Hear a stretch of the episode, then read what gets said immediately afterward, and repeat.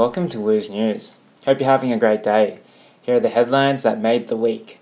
First up in national news. Last Saturday, Telstra has finally resolved an outage affecting EFTPOS and ATMs across Australia, except for the Northern Territory, since Friday evening. Business owners and taxi drivers vented their frustrations on social media as customers and passengers were turned away due to cash only payments. The outage also left hundreds of offenders in South Australia who were out on parole or bail or home detention unmonitored for more than 24 hours. All the offenders were eventually accounted for, except for one criminal who remains on the run. Telstra announced it would discuss compensation with its business customers on a case by case basis. Next up in world news. Last Tuesday, Lion Air passenger plane JT610 which had 189 people on board, has crashed into the Java Sea off Indonesia just 13 minutes after takeoff, with no survivors. Its pilot requested clearance to return, indicating a problem, though the cause remains uncertain.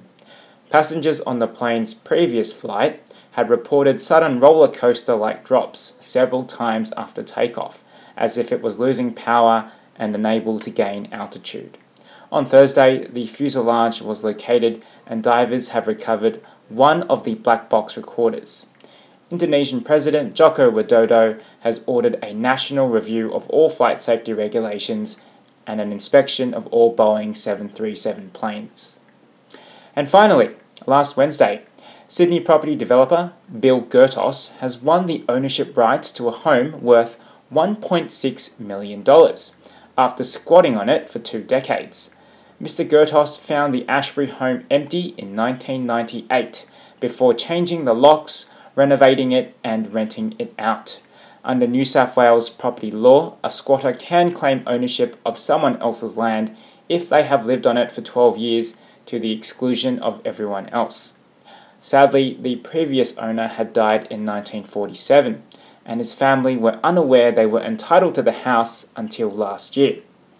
And that's all the news for today. Thanks for listening and have a great week. Woo out!